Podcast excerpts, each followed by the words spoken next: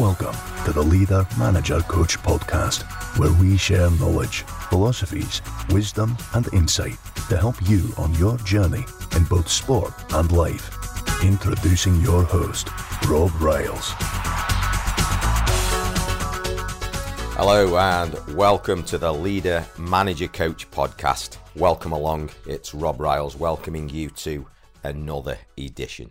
Now, in today's program, I'm going to do a follow up on uh, a very specific niche topic. So, look, if you're not uh, one of our listeners who is passionate about football and uh, the beautiful game is not something that fires you up, but you take a great deal of value from leader, manager, coach for other reasons, then um, look, this uh, particular podcast episode may not be for you. Now, um, it's not for me to put people off listening to the podcast. Um, I want uh, as many people as possible to listen and share and get great value from it. But I make no bones about it. This is a niche subject, and I'm going to focus on some coaching detail and talk about one of the greats of the game. So here we go. Now, a little while ago, maybe maybe one or two years ago, uh, on Leader Manager Coach, we did a podcast episode um, called The Philosophy of uh, Football in Shadows of Marcelo Bielsa, basically based on the phenomenal book by uh, Jed Davies about the philosophy of, of Marcelo Bielsa, um, the amazing Argentinian football coach who is almost one of the grandfathers of the modern philosophy of how the game is played dependent upon what your viewpoint is. Now, this particular episode today is a follow up on that, which has been inspired basically by an article I read, um, which was entitled The Ten Commandments of the Football Professor, Marcelo Bielsa. And um, it was a 2017 article and um, entitled or subtitled How Do You Make a Footballer?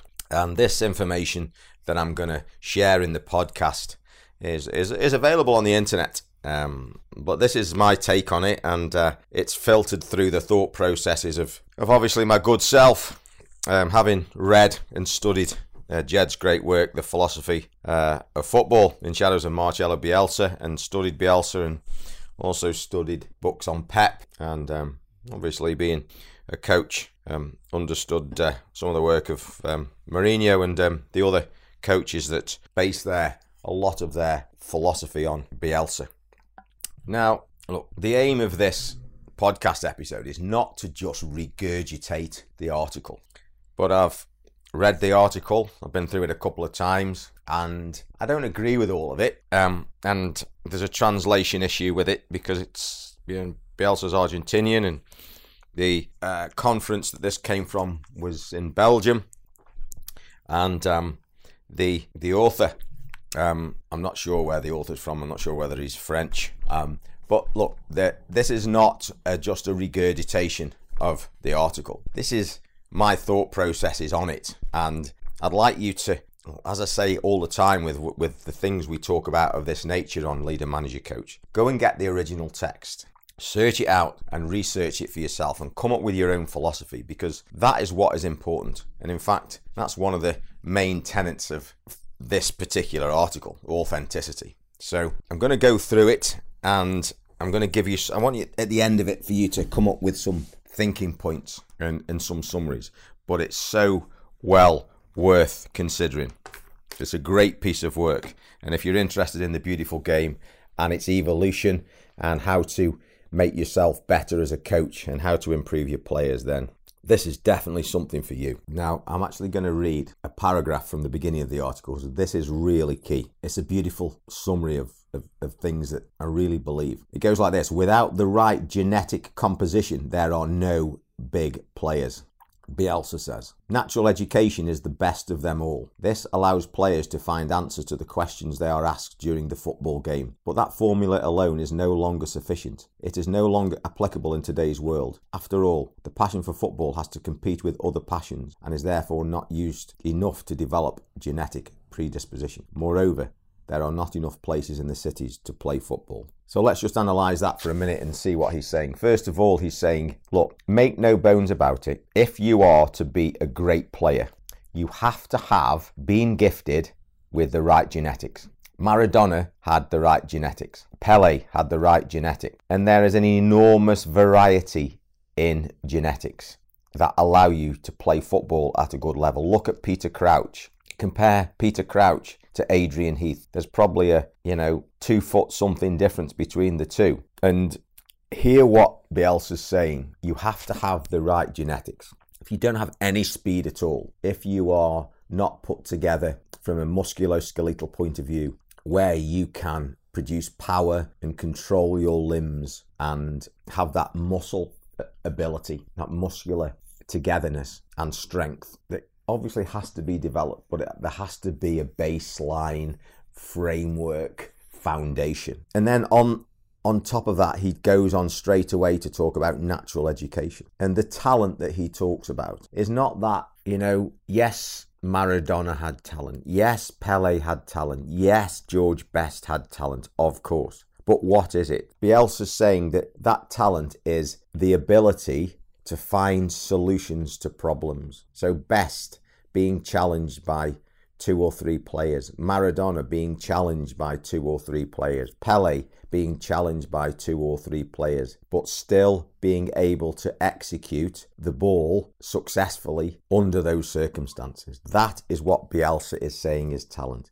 And he's also saying that that talent is developed from the genetic predisposition to be able to do so in environments and he's saying that those environments are no longer sufficiently available in cities to play football. The back streets of Brazil, of Argentina, the, the favelas, the back streets of Glasgow, of Manchester, of London, the brick walls, the alleyways, the waste ground, those places and those environments are not as prevalent as they were. And also, as Bielsa points out, football now isn't the only thing. There are so many other things the internet, the media, the way society is, particularly in the first world, the Western world. Safety is a concern. We have this enormous, enormous swing of, uh, of, of safety and, and, parents being scared out of the wits to let kids play out and kids much preferring to be on the internet and sitting down and you know the, the obesity thing that we've going on all that is, is related to by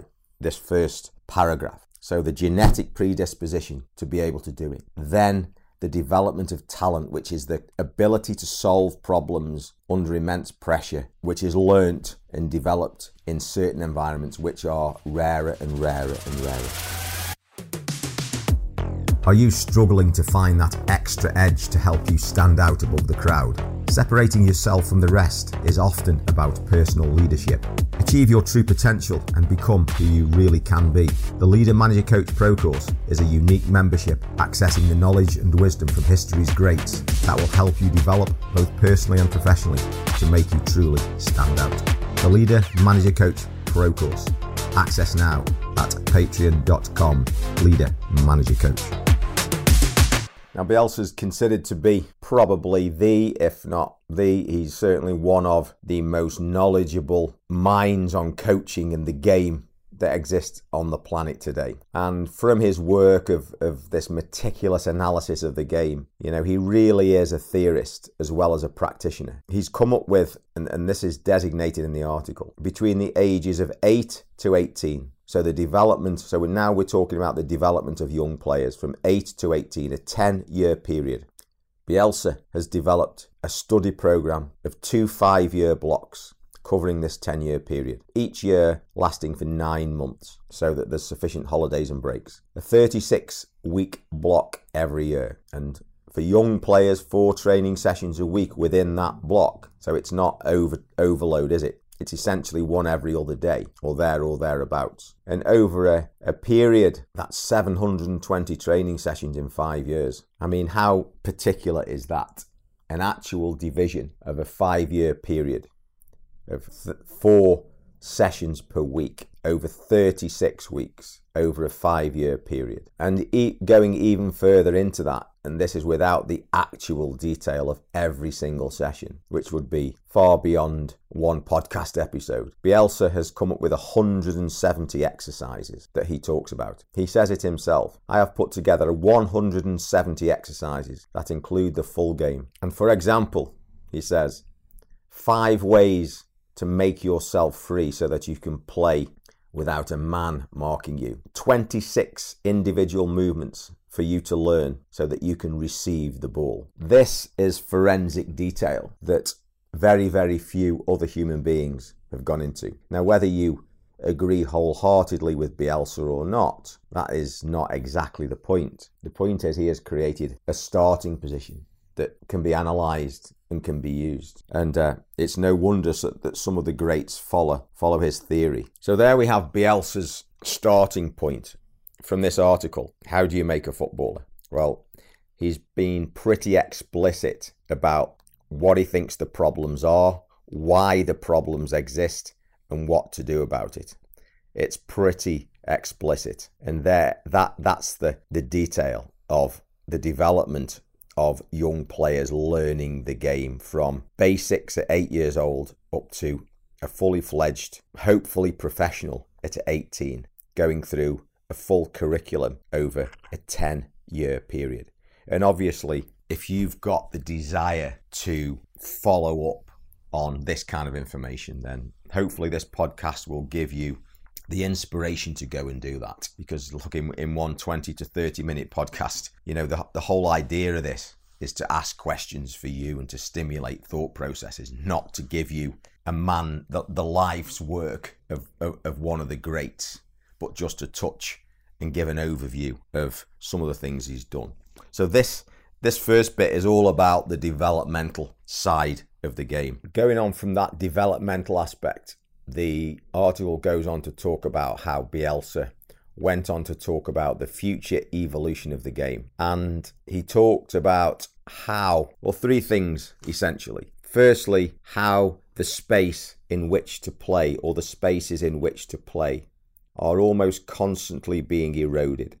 So that as the game develops, and in today's modern world, and in five years, you'd expect it to be even more difficult that the spaces in which to play because the game gets faster, the players get more athletic, the pressing gets more intense, the distances between the lines get less. So the spaces in which to play are increasingly limited. The challenge, therefore, in the development of talent is teaching players, coaching players, and getting players to learn how to play successfully in ever decreasing spaces with less room and less time. And what is Bielsa's answer to this? Well, We've already talked about his initial answer, which is the mastery process of teaching young players over a 10 year period, all in his mind anyway, all the things you need to be able to do in order to execute successful moves under pressure. Now, obviously, that mastery process has to continue, and you have to get ever better and better as the pressure increases, the pressing increases, the time and space reduces. But that, in his words, is the definition of talent development of people and players who find solutions to problems. In his mind, two of the key things that are answers to this problem. Number one, passing. He actually says passing is a solution for a huge number of problems. And he talks about the absolute necessity for the quality of pass that doesn't bounce. Obviously, you need the right pitch, but we know what he's talking about. A pass he talks about passes that are played at angles and not straight passes that force players, if the pass is played forward in a straight way, the player has his back to goal. He talks about the use of angled passes so that a player is able to turn much more easily, if not already, and face and play forward. He talks again about the next thing, the third man. In order to break lines, as he calls it, get the ball through from your own defensive third and penetrate their attacking line and get the ball in between their midfield unit and, and their attacking unit, and then again to move the ball even further forward, subsequently between their midfield unit and their defensive unit, and then ultimately behind their defensive unit, you increasingly have to look at using the third man. And the third man for, that he's describing for anybody who is not sure is where you want to play the ball to say your centre forward, but you can't because that line of pass is blocked. You then have to play the ball to another free man on your team who then play can play the ball to your centre forward. That is what he means by the third man. Sometimes it's going horizontal or sideways to go forward. Sometimes it's going back to go forward. But by passing the ball, moving the ball, it changes the angle and creates a space and then you're able to facilitate that pass forward. He talks about or defines the third man as about finding a free player who can now play forwards by bouncing it through another player. As the third man, who's the player you want to get it to, was originally covered by an angle of pressure to the original possessor of the ball. And at the end of the article, so I suppose this middle bit of the article, before I go on to the end of it, essentially could the three main components of that are the the, the necessity to play in a in a tighter space with less time and less room. The answer to that being the the types of pass we use, the quality, the angle, who we play it to, and the absolute necessity of the third man, according to Bielsa. Now, the end of the article, he goes on to give, um, Gautier goes on to give Bielsa's 10 commandments and I've read through these and look, I'm going to read them to you and you can make your own mind up. But I think they can be summarized in less. But here, the, here we go the 10 commandments of Marcelo Bielsa. One, don't sacrifice beautiful football for the result. Now, that could be argued all day long in every bar and every pub in, in the world. People argue about that, but he obviously believes in beautiful football. Number two, players must learn every action and bring them to life when needed. That goes back to his developmental phase from 8 to 18. Number three, you may or may not believe in this one, but he says a playing style or system that does not look to play the essential attacking midfielder, possibly the number 10, misses something. He's a great believer in the number 10. You may or not may or may not utilize that in your game or your belief or your philosophy. Number four, passes must always be given on the angle. It prevents you having to receive the ball with your back to goal, which slows the game down. Number five, there are 10 tactical playing formations. You must learn all of them, and players must learn to play in all of them. Suppose that depends on which one of those you use, depends on which players you have available. There are many, many coaches who have a preferred formation and like their players to play in that formation anyway because that is what they believe in. There are other managers and coaches who believe in fitting the formation around the players that they have in their squads. Number six, as a coach, you have to choose a playing style in possession and out of possession, but spend more time on the in possession than the out of possession. Number seven, spend time learning to solve the problems caused by reduced space. Number eight, a good pass does not bounce, it shaves the ground. Number nine, everything starts with talent. Talent provides an answer that nobody else comes up with. Number 10, authenticity. It is the indispensable quality of a coach. Our primary challenge is convincing others of our belief and our conviction. Now, I think that those 10 commandments can be reduced to a few simple ones. I'm going to start with the last one authenticity. Look, you have to be you. You have to take whatever experience life has given you as a player, as a coach, as a supporter, as an observer, as a, as a, as a scout, as a bystander, and put that into your own unique philosophy and be yourself. Bielsa urges us to focus on the beautiful side of the game, which is the in possession side of the game. And within that, urges us to look constantly at the challenges of limited space, getting players to play and find answers to playing in limited space. In order to solve those problems, look at developing pass quality, demanding the pass quality. Good passes into space not necessarily feet, at an angle that get the ball forward quickly. Look at breaking lines using the third man. If you cannot get it there in one, you need to bounce it and get it there in two to the third man. If you cannot get it there in three, in two or three, then look at rapid circulation of the ball, maybe horizontal and back to go forward. Focus on the pass. Bielsa seems to have a, a predisposition to like the number 10, the central attacking midfielder. Again, it's a personal choice. Be authentic. I think we could say get comfortable and understanding of the the 10 playing styles that Bielsa talks about, whether that's your 4 4 2, your 4 3 3, your box midfield, your diamond midfield, playing with your number 10 or your false 9 or your two forwards, whatever it is, your 3 5 2. Learn the styles and see how they work and what are their positives and negatives and where the spaces are and what players you've got to work into those formations. And lastly, as a coach, belief. Belief in yourself and belief in what you do and be able with that belief to convince others because you will have to convince your players. The results will convince the supporters and those who own the club, hopefully. But you have to be able to convince people of your belief. Cloughie did it, Shanks did it, and many others have done it too. People will follow somebody to the end of the earth if they believe in them. And often that belief comes from years and years of study and work and knowledge and a depth of foundation. So, that, ladies and gentlemen, is my follow up on Marcelo Bielsa.